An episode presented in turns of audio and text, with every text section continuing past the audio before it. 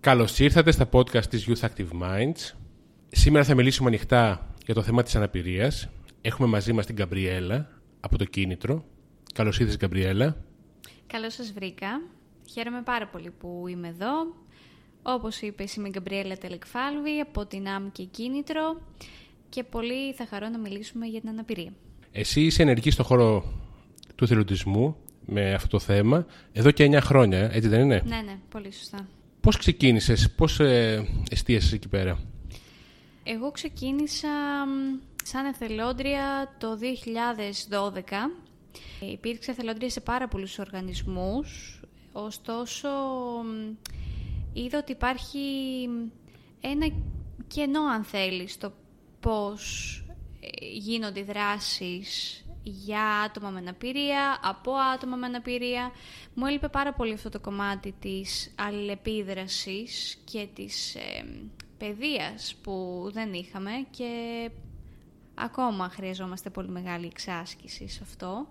Πώς δημιουργείται δηλαδή η, η παιδεία μας και γίνεται πιο συμπεριληπτική. Ε, δηλαδή έβλεπα δράσεις που γινόντουσαν από άτομα με αναπηρία οι οποίοι φυσικά εξηγούσαν τους προβληματισμούς που έχουν, τις δυσκολίες, τις προκλήσεις, αλλά δεν αντιμετωπίζει τις ίδιες δυσκολίες κάποιο άτομο, ακόμα και με την ίδια αναπηρία. Δηλαδή, δύο άτομα με κινητική αναπηρία δεν σημαίνει ότι θα αντιμετωπίσουν τις ίδιες προκλήσεις ή φυσικά τις ίδιες ευκαιρίες. Οπότε το 2014 όταν ε, έπρεπε να, να οργανώσω ένα τρίμερο συνέδριο σκέφτηκα αυτή την ιδέα του Labyrinth of Senses, Labyrinth των αισθήσεων, το οποίο είναι ένα βιωματικό εργαστήριο εξοικείωσης με όλων των ειδών της αναπηρίας. Δηλαδή κάνουμε ένα βήμα πίσω και δουλεύουμε την παιδεία που χρειαζόμαστε είτε έχουμε αναπηρία, είτε όχι, ε, γύρω από αυτό το κομμάτι της διαφορετικότητας, γιατί πάλι με τον ίδιο τρόπο ε, δεν έχουν ε, εξοικειωθεί ούτε καν τα άτομα με αναπηρία για τις άλλες αναπηρίες. Οπότε ακόμα και σε αυτό υπάρχει πολύ μεγάλος χώρος ε, και κενό στο κομμάτι της εκπαίδευσης. Ναι, αυτό που λες πιστεύω είναι πολύ σημαντικό και σκεφτόμουν ότι όταν λέμε αναπηρία, τι σημαίνει αυτό; Τι σημαίνει ότι έχω αναπηρία; Ποιες είναι οι αναπηρίες. Για παράδειγμα, στο μυαλό του δικό μου, αυτό που πάει άμεσα είναι ένα άτομο με κινητικά προβλήματα, είναι ένα άτομο με προβλήματα όρασης, ακοής. Αλλά υπάρχει ένα τεράστιο φάσμα αναπηριών. Υπάρχουν και οι αόρατες αναπηρίες. Και εγώ, όπως σου είπα, ξεκίνησα το 2014 να δημιουργώ αυτό το εργαστήριο. Τρία χρόνια μετά διαγνώστηκα και εγώ με μία σπάνια πάθηση που θεωρείται αόρατη αναπηρία. Έχω σύνδρομο θωρακής εξόδου, το οποίο σημαίνει ότι έχω ένα παραπάνω ζευγάρι πλευρών στον αυχένα, δηλαδή είναι ευχενικές πλευρές, το οποίο είναι και αυτό αναπηρία και δεν φαίνεται. Οπότε οι ευκαιρίες ή οι προκλήσεις που έχω πολύ δύσκολα μπορώ να σου τις ε, εξηγήσω ή να καταλάβεις, όπως και με όλες τις αναπηρίες φυσικά. Ε, απλά ενδεχομένως αν είναι μια αναπηρία ορατή μπορεί οι συνάνθρωποι μας να είναι λίγο πιο συμπεριληπτικοί αν θες, ε, ως προς εμάς. Ενώ αν δεν έχεις μια όρατη αναπηρία πρέπει κάθε φορά να το υπενθυμίζεις. Μου είχε τύχει να εργάζομαι σε μια εταιρεία και σε εκείνη τη φάση ήμουνα έτσι σε πολύ κακή κατάσταση γιατί το σύνδρομο έχει τις φάσεις του είναι άλλες που είναι μια χαρά, άλλες όχι τόσο καλά. Οπότε δεν μπορώ να κουβαλήσω γενικά τίποτα σε, σε βάρος και επειδή έπρεπε να παίρνω και το λάπτοπ μου στη δουλειά, ε, είχα πάρει ένα σακίδιο, ξέρεις, αυτό με τα ροδάκια και πήγαινα έτσι στη δουλειά μου. Για μένα αυτό ήταν το βοήθημά μου. Όπως δηλαδή θα βλέπαμε ένα άτομο ε, σε αναπηρικό αμαξίδιο, αυτό ήταν στη συγκεκριμένη περίπτωση το βοήθημά μου, το συγκεκριμένο σακίδιο που είχα όλα ε, αυτά που χρειαζόμουν. Ε, κάθε μέρα, χωρίς καμία υπερβολή, όταν πήγαινα στη δουλειά, με ρώταγαν ε, πάλι φεύγεις ταξίδι; Που πραγματικά σε κάποια φάση τους λέω, αν μου δίνατε ένα ευρώ για κάθε φορά που με ρωτάτε αυτό το πράγμα, αυτή τη στιγμή δεν θα ήμουν εδώ, θα ήμουν σε κάποιο ταξίδι. Πράγματι θα ταξίδι, ναι. Αλλά είναι πάρα πολύ δύσκολο. Ε, γιατί ακόμα και για μένα που θεωρητικά ήμουν ήδη εξοικειωμένη, ήμουν ήδη εκπαιδευμένη στο τι είναι αναπηρία, ξέρεις τι μπορεί να συμβαίνει αν το πάθεις, γιατί ε, όλοι εν δυνάμει μπορεί να πάθουμε το οτιδήποτε. Ε, ναι. Ε, δεν μπορούμε να θεωρούμε δεδομένο ότι ε, θα είναι οι αισθήσεις μας πάντα εκεί. Ή μπορεί να έχουμε ήδη μια αναπηρία και να μην το γνωρίζουμε, όπως είπες στο δικό σου παράδειγμα. Ναι, σωστά, όπως και εγώ. Γιατί η αναπηρία μπορούμε να πούμε, ας πούμε, εκεί που θα ήταν χρήσιμο, είναι για παράδειγμα και το ζάχαρο. Ακριβώς. Ο, ο διαβήτης. Ναι. Ο καρκίνος θεωρείται 80% αναπηρία. Ναι. Που όταν σκέφτεσαι αναπηρία δεν είναι το πρώτο που σου έρχεται. Αν δίναμε ένα ορισμό στην αναπηρία, ποιος θα ήταν αυτός, η δυσλειτουργία; Εξαρτάται για μένα από το πλαίσιο. Αν το περιβάλλον μας ήταν πιο συμπεριληπτικό, ήταν πιο προσβάσιμα τα μέσα μεταφοράς, τα κτίρια, ε, οι δουλειές, δεν θα υπήρχε αναπηρία, θεωρώ. Γιατί όλα θα ήταν προσβάσιμα για όλους και όλες και όλα, ε, χωρίς κανένα περιορισμό, οπότε ε, όλα τα άτομα θα είχαν την ίδια ευκαιρία να διεκδικήσουν μια θέση εργασίας, ε, να πάνε για ένα καφέ, να πάνε ε, σε ένα θέατρο. Ωραία. Εδώ έχει ενδιαφέρον ας πούμε, να συζητήσουμε λίγο τη λέξη συμπερίληψη. Ωραία. Τι σημαίνει η λέξη συμπερίληψη; Για παράδειγμα, για πολλούς ανθρώπους η συμπερίληψη είναι ότι βλέπω έναν με αμαξίδιο να περνάει στον δρομο και λέω «Α, κάτσε να τον αφήσουμε, είναι κρίμα». Ναι. Και υπάρχει αυτό πάρα πολύ έντονο. Που... Τι σημαίνει συμπερίληψη στην πράξη; Ναι. Ε, αρχικά να σου πω ότι δεν πιστεύω στην ε, καθολική συμπερίληψη. Γιατί κάτι το οποίο μπορεί να κάνουμε ε, και να είναι συμπεριληπτικό... Ε, θα σου πω ένα παράδειγμα. Αν πούμε ότι σε μία ταινία θα βάλουμε ακουστική περιγραφή. Ε, η ακουστική περιγραφή είναι όταν βλέπεις μία ταινία και έχεις και ένα voice over, έχεις μία φωνή η οποία σου εξηγεί αυτά που δεν μπορείς να δεις γιατί είναι συνήθως για άτομα που έχουν οπτική αναπηρία. Αυτό μπορεί να, είναι ενοχλητικό για κάποιον που έχει κάποια νοητική αναπηρία ή κάποια διάσπαση προσοχής ή κάτι άλλο. Οπότε το να κάνουμε κάτι προσβάσιμο μπορεί για κάποιον άλλο να μην είναι προσβάσιμο. Ναι. Οπότε χρειάζεται να είμαστε πάρα πολύ καλά και σωστά εκπαιδευμένοι για να κάνουμε κάτι καθολικά συμπεριληπτικό. Αλλά σίγουρα ε, από το τίποτα, ακόμα και οι, οι υπότιτλοι, οι υπέρτιτλοι, είναι πολύ σημαντικό να υπάρχουν ε, στις ταινίες, ε, στα, στις ειδήσεις ή νοηματική αντίστοιχα, ε, που ευτυχώς πλέον τα βλέπουμε πολύ πιο συχνά από ό,τι θα τα βλέπαμε το 2014, όταν ξεκίνησα το Labyrinth of Senses. Σίγουρα έχει γίνει κάποια πρόοδος, πιστεύω, απλά υπάρχει ακόμα πολλής δρόμος, εγώ αυτό βλέπω. Πολλής δρόμος, ναι. Ναι, βέβαια και μέχρι εδώ όσοι προσπαθούν είναι πολύ σημαντική η προσπάθεια και αξίζει τον κόπο. Απλά η συμπερίληψη ακριβώς θες να μου δώσεις έναν ορισμό. Δηλαδή, αν κάποιος να έχεις στο μυαλό του τι σημαίνει αυτό το πράγμα. Δηλαδή, Ναι. τι έχει ανάγκη ένα άτομο με αναπηρία από την υπόλοιπη κοινωνία. Ωραία. Ε, σκέψου ότι έχουμε μία τάξη σε ένα σχολείο. Ωραία. Και έρχεται ένας μαθητής ο οποίος έχει αναπηρία.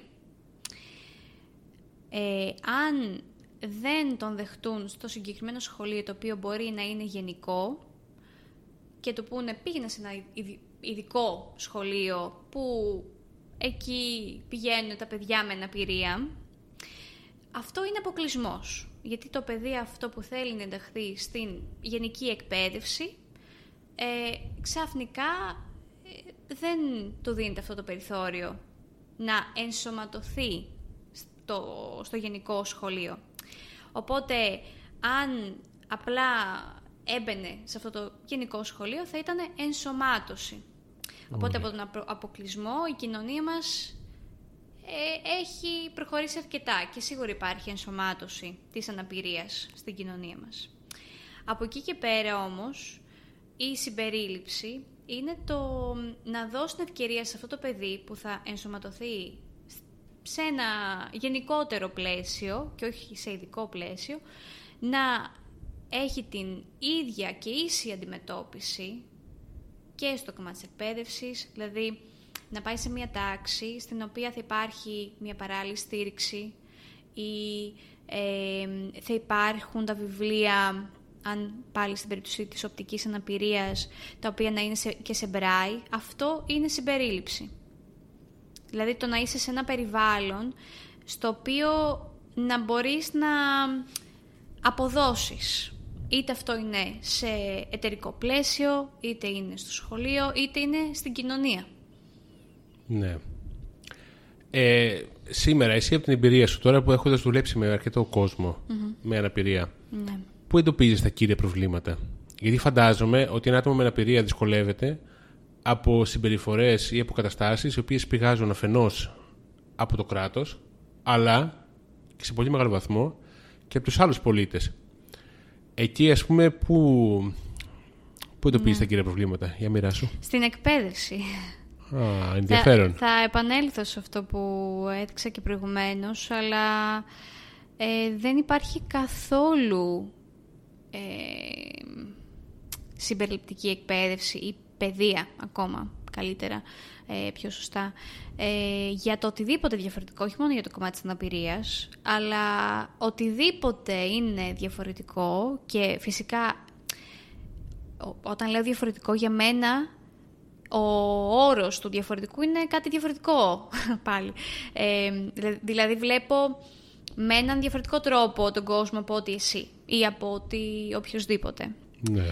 Όταν εγώ θα πω διαφορετικό, ε, μπορεί να εννοώ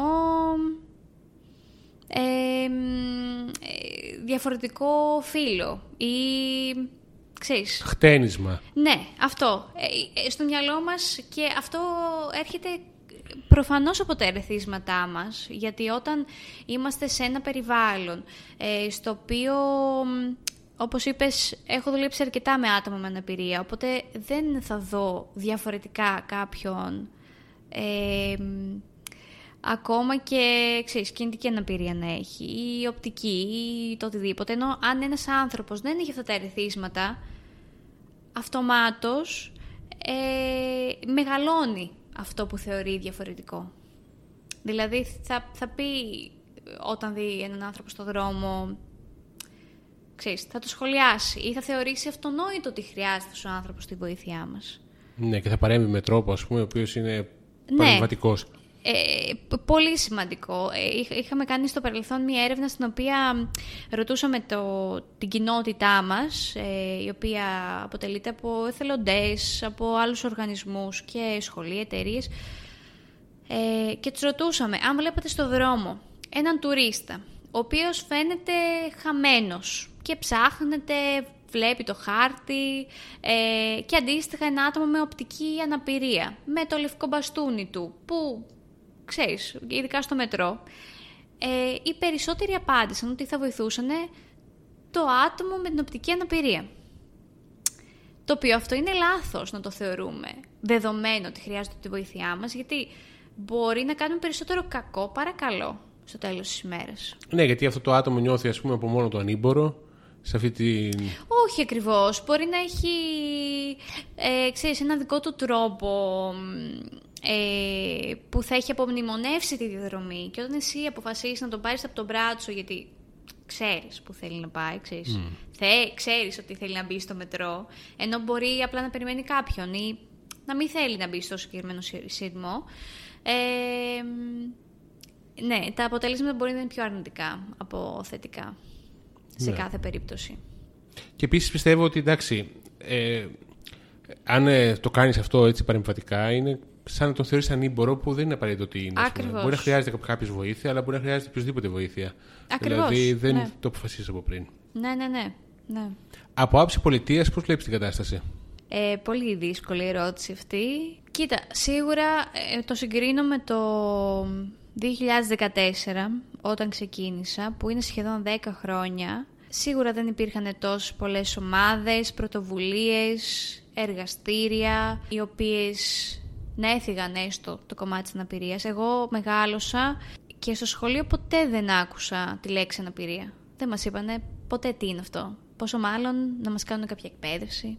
Εμάς μας το λέγανε ότι τύπου φάε, γιατί είναι και άλλα παιδάκια που δεν έχουν αυτή τη δυνατότητα ή ε, τρέξε τώρα που μπορείς ή περπάτα, μην τεμπελιάζεις, γιατί είναι άλλοι δεν μπορούν, δεν μπορούν να περπατήσουν και κάτι τέτοιο, ας πούμε. Ναι. Αλλά επί της ουσίας δεν είχαμε μιλήσει ποτέ. Ναι. Και όταν ξέρεις, ε, συγκρίνω τη δική μου περίπτωση με τα σημερινά παιδιά που πηγαίνουμε και κάνουμε τη δράση σε σχολεία και στο τέλος του εργαστηρίου αυτό είναι ένα αληθινό γεγονός ε, που έγινε σε ένα σχολείο. Μετά το τέλος του εργαστηρίου ε, φωνάζει ένας μαθητής στη δασκάλα του και της λέει «Κυρία, κυρία, ξέρετε ποια είναι η δική μου αναπηρία» Η αναπηρία μου είναι ότι είμαι πολύ έξυπνος. Και αυτό, αυτό θέλουμε να καταλάβουν τα παιδιά, ότι είναι cool να είσαι διαφορετικός.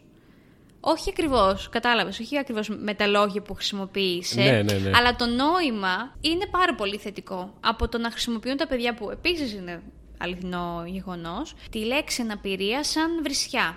Έχουμε ακούσει και σε αντίστοιχα σχολεία, είτε πριν ή μετά τη δράση, ε, μα καλά, ανάπηρος είσαι. Ή, ξέρεις, το κλασικό καθυστερημένο είσαι και δεν καταλαβαίνεις ή τυφλός είσαι και δεν βλέπεις, είσαι κουφός και δεν ακούς. Όλα αυτά είναι πράγματα που μπορεί να τα λέμε στην καθημερινότητά μας και να θεωρούμε ότι, OK, okay, το λέω για πλάκα, αλλά ε, δημιουργεί ε, και ενδυναμώνει αυτά τα στερεότυπα που υπάρχουν στην κοινωνία μας. Σίγουρα και επίσης σε αυτό που είπες τώρα, π.χ. για το χιούμορ ή για το... Πέρα από αυτό, πιστεύω ότι υπάρχει ένα μεγάλο μέρος ε, της κοινωνίας που χρησιμοποιεί κακοποιητικό λόγο ναι. χωρίς να το ξέρει κιόλας. Ναι. Που εκεί ξαναμπαίνει το θέμα της εκπαίδευσης. Για, για παράδειγμα, θυμάμαι μαζί που έχουμε μιλήσει κάποια στιγμή, μου έλεγες, ας πούμε, ότι η λέξη καροτσάκι είναι μη δόκιμος όρος. Ναι. Ο δόκιμος είναι μαξίδιο. Ναι. Και είχα νιώσει τότε ότι ήταν δύσκολο να μάθεις τους δόκιμους όρους. Γιατί αν σκεφτούμε, ας πούμε, ότι υπάρχει η κοινότητα των αναπήρων, η κοινότητα των μεταναστών, που αν θες να είσαι λίγο ενεργός πολίτης, εντάξει, ενδιαφέρεσαι, Απλά είναι λίγο δύσκολη η πρόσβαση σε αυτή την πληροφορία λόγω του κενού της εκπαίδευσης. Θες να μας πεις, για παράδειγμα, κάποιους όρους οι οποίοι είναι πολύ συνηθισμένοι ναι. και είναι λάθος; Ναι. Το αγαπημένο μου είναι όταν ε, θέλουμε να πούμε ε, τα άτομα με αναπηρία. Ωραία. Ε, έχω ακούσει όρους όπως άτομα με ειδικές ικανότητες, λες και είναι Σούπερμαν, ο Μπάτμαν, ξέρεις. Αυτό το λέγανε στο σχολείο πάντως θυμάμαι. Ναι, ναι, μπράβο. Μα όλα αυτά που σου λέω είναι οι όροι που χρησιμοποιούσε η κοινωνία μας μέχρι και πριν αρκετά χρόνια. Άτομα με ειδικές ικανότητες, με ιδιαίτερες ικανότητες. το εξέλου, υπήρχε εξέλιξη. Μετά σίγουρα το άτομα με ειδικές ανάγκες που για το συγκεκριμένο όρο ήταν δόκιμος όρος άτομα με ειδικές εκπαιδευτικές ανάγκες και μετά ουσιαστικά το κόψανε σε άτομα με ειδικές ανάγκες. Αλλά αν σκεφτείς, όλοι μας έχουμε μία ειδική ανάγκη. Εμένα η δική μου ειδική ανάγκη μπορεί να είναι ότι θέλω να βάζω πρώτα τα δημητριακά και μετά το γάλα. Αυτό δεν με κάνει σαν γεγονός άτομο με αναπηρία όμως. Ναι.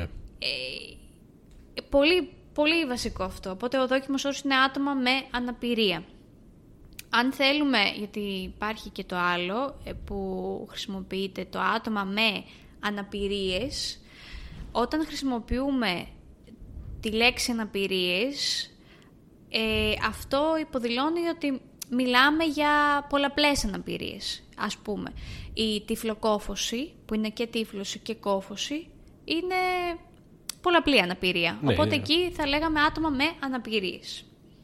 Ε, που θυμάμαι και σε μία δράση που είχαμε κάνει, ε, είχαμε άτομα ε, τα οποία είχαν έρθει και είχαν τυφλοκό, ότι ήταν τυφλόκοφα άτομα και ε, κάνανε διπλό ποδήλατο ναι, και ναι, πέρασαν ναι. και φανταστικά. Γιατί, γιατί δημιουργήσαμε αυτό το συμπεριληπτικό πλαίσιο στο οποίο δεν είχε σημασία το φύλλο, η ηλικία, ε, η αναπηρία και λείπουν λείπει πάρα πολύ αυτό στην κοινωνία μας, θεωρώ. Τα συμπεριληπτικά events, εκπαιδεύσεις, ισότιμη πρόσβαση σε όλα αυτά, ανεξαρτήτου ε, ηλικίας, φύλου, προτιμήσεων, αναπηρίας. Επίσης, εγώ ένα άλλο πράγμα που παρατηρώ, ας πούμε, είναι ότι οι δυσκολίες, όπως σε κάθε διαφορετικότητα, συνδέονται άμεσα και με το οικονομικό. Ναι. Δηλαδή, γιατί πολλές φορές ε, οι διακρίσεις δεν είναι για ένα λόγο, είναι για πολλούς λόγους συνδεστικά. Για παράδειγμα, είσαι ξένος και φτωχός ή είσαι ανάπηρος και κάτι άλλο ας πούμε. Από άψη οικονομίας για τα άτομα με αναπηρία, δηλαδή το βιοποριστικό θέμα, το θέμα της εργασίας, το αίτημα της στήριξης ή για παράδειγμα οι ανάγκες που μπορεί να έχουν για ιατροφαρμακευτική περίθαλψη και όλα αυτά. Πώς θα το έκρινες, τι βλέπεις; Αυτό που βλέπω, επειδή σου είπα, συνεργαζόμαστε και με αρκετές εταιρείες στο κομμάτι των εταιρικών εκπαιδεύσεων, ακριβώς για να δημιουργήσουμε πιο συμπεριληπτικά, ένα μεγαλύτερο συμπεριληπτικό έτσι, περιβάλλον εργασίας. Ε, με τις εταιρείες που έχουμε συνεργαστεί, ε, μας λένε ότι δεν λαμβάνουν κάποιο βιογραφικό από άτομο με αναπηρία. Χωρίς φυσικά να πούν ότι ανοίγουμε αυτή τη θέση μόνο για άτομα με αναπηρία. Προφανώς και οι εταιρείες είναι αρκετά συμπεριληπτικές και ξέρουν πώς να ε, ε, έτσι, λαμβάνουν αυτή την πληροφορία. Ε, οπότε αυτό είναι κάτι το οποίο η αλήθεια είναι ότι έχει πολύ μεγάλο νόημα συζήτησης γιατί τα άτομα με αναπηρία δεν στέλνουν βιογραφικά ή γιατί δεν έχουν αυτή την ισότιμη πρόσβαση στο κομμάτι το εργασιακό, το οποίο σίγουρα συμβαίνει γιατί δεν υπάρχουν οι κατάλληλες υποδομές, δηλαδή ακόμα και μια εταιρεία να είναι 100% ε, προσβάσιμη και συμπεριληπτική, μπορεί ο εργαζόμενος να μην έχει τη δυνατότητα να φτάσει στην εταιρεία. Γιατί μπορεί τα λεωφορεία να μην είναι προσβάσιμα, που δεν είναι. Ή μπορεί επίσης, σκέφτομαι τώρα εγώ λόγους, να, να έχει κουραστεί λίγο. Για παράδειγμα, αν είναι κάποιος σε μια υψηλή θέση που να έχετε προσόντα και κάθε φορά να έχετε σε μια μηχανία όταν κάποιος συνεργάτης ή κάποιος ε, κάποιος άλλος έχετε και σοκάρετε, για παράδειγμα. Γιατί είναι κάτι που δεν είναι συνηθισμένο. Ναι. Και κάθε φορά πρέπει να εξηγεί, ας πούμε, ίσως ή κάθε φορά να λαμβάνει αυτό το σοκ. Δεν ξέρω. Είναι και αυτό, σίγουρα, αλλά ε, νομίζω δεν υπάρχει κατάλληλη ενημέρωση. Υπάρχει αυτή ενδεχομένως η ματαιότητα, για να το φέρω έτσι και πιο κοντά στην επικαιρότητα, εδώ λίγο βρέχει και πλημμυρίζουμε. Ή χιονίζει και εγκλωβιζόμαστε στους δρόμους. Ε, δηλαδή είναι πολύ βαθιά στην κοινωνία μας αυτός ο περιορισμός του έχω κάποια αναπηρία, άρα μπορεί να μην έχω την, ε, την ίδια πρόσβαση στην εργασία, στην εκπαίδευση. Και τα άτομα αυτά από ένα σημείο και μετά χάνουν το κουράγιο τους, φαντάζομαι. Ε; Ναι. Και λένε, απελπίζονται. Ναι, το έχω δει και αυτό. Φυσικά, εννοείται ότι έχω δει και άτομα τα οποία είναι εκεί, το κυνηγάνε ε, και είναι πάρα πολύ δυναμικά. Υπάρχουν όλα τα... Δεν θέλω δηλαδή να το, να το κατηγοριοποιήσω, να πω ότι όλοι είναι έτσι και όλοι ε, ή μάλλον κανένας δεν βρίσκει εργασία. Φυσικά και υπάρχουν ε, και πολύ καλές περιπτώσεις. Αλλά ναι, είναι, είναι ένας ε, προβληματισμός και μακάρι περισσότερες εταιρείες να ε, το βάζαν αυτό προτεραιότητα. Πιστεύεις ότι θα ήταν καλό να το βάλουν προτεραιότητα ξεκάθαρα εννοώ να κάνουν κάλεσμα για άτομα με αναπηρία; Όχι, όχι. Γιατί ούτε αυτό είναι συμπεριληπτικό. Ναι. Ε, έχει νομίζω πολύ μεγάλη σημασία να μιλήσουμε και για τη θετική προκατάληψη. Και αυτό, ναι. Η θετική προκατάληψη είναι ότι αυτό που είπες, ας πούμε, ανοίγω θέσεις μόνο για άτομα με αναπηρία. Επειδή θέλω να προσλάβω άτομα με αναπηρία, εργαζομένους με αναπηρία. Είναι θετική προκατάληψη αυτό. Γιατί να μην ε, περάσουν όλοι από την ίδια διαδικασία ε, και ισότιμη διαδικασία, όχι ίση, ισότιμη. Ναι, ναι. Γιατί ίση σημαίνει ότι δίνεις σε όλους την ίδια ευκαιρία. Ας πούμε, έχω πέντε εργαζομένους, δίνω σε όλους τους εργαζομένους από ένα ζευγάρι παπούτσια. Αλλά ισο... ισοτιμία ουσιαστικά σημαίνει το να δώσω το ζευγάρι παπουτσιών που θα ταιριάζει στο κάθε άτομο. Γιατί αν δώσω σε όλους το... ένα ζευγάρι παπούτσια στο νούμερο 45, δεν θα κάνεις σε όλους. Μπορεί ναι. και σε κανέναν. Και αυτό έχει πολύ μεγάλη σημασία να το βάλουμε στην εξίσωση.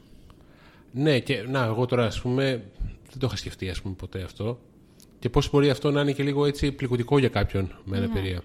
Ναι. ναι, είναι πολύ σημαντικό αυτό να ακούγονται. Θες να δώσεις ένα αισιόδοξο μήνυμα, κάτι που δεν τελευταία αισιόδοξο, κάτι που πιστεύεις εσύ. Για να κλείσουμε λίγο έτσι με κάτι ευχάριστο, γιατί είπαμε αρκετά έτσι δυσάρεστα, δύσκολα και τέτοια. Νομίζω ότι έχει πολύ μεγάλη σημασία να αντιλαμβανόμαστε που βρίσκεται η κοινωνία μας σήμερα. Σίγουρα έχει πολλές προκλήσεις, πολλές δυσκολίες, ε, πολλή ματιοδοξία, αλλά μέσα από όλα αυτά είναι πολύ σημαντικό να βρίσκουμε και το κίνητρό μας.